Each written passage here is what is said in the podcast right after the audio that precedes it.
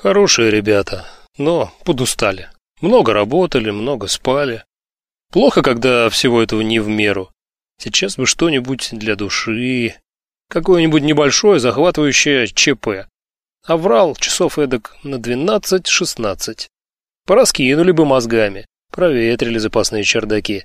А там и дом рядом. Пока обсудили, проанализировали, что случилось, были бы уже на базе. Почтенно, весело, хорошо. Стоп. Рейс хороший? Да. Заканчивается хорошо и тихо? Да. Вывод. Нечего тешить капитанскую жажду славы. Еще и правда ЧП накличешь.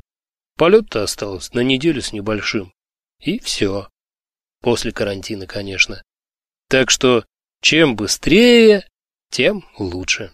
Работали лишь периферийные блоки бортового компьютера. Основной мозг еще не включился. Даллас открыл бронированный шкаф и извлек три дискеты центральных ключей оперативного контроля. Кассетоприемник бесшумно поглотил кварцевые диски, и мозг вышел из комы. Шлюзовой люк ухнул, и миниатюрная каюта с одним креслом вспыхнула сигнальными индикаторами.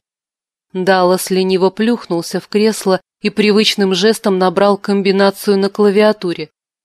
Дисплей залился приветственной трелью, и экран вспыхнул. Доброе утро, мама. Характеристики матрицы. Компьютер зашелся щебетом и выплеснул на экран. «Почему вы называете меня матерью?»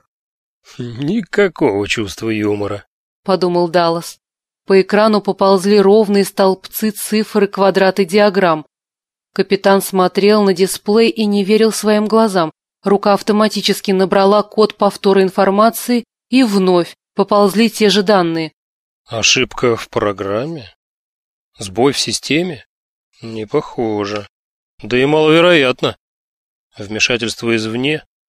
Полный бред.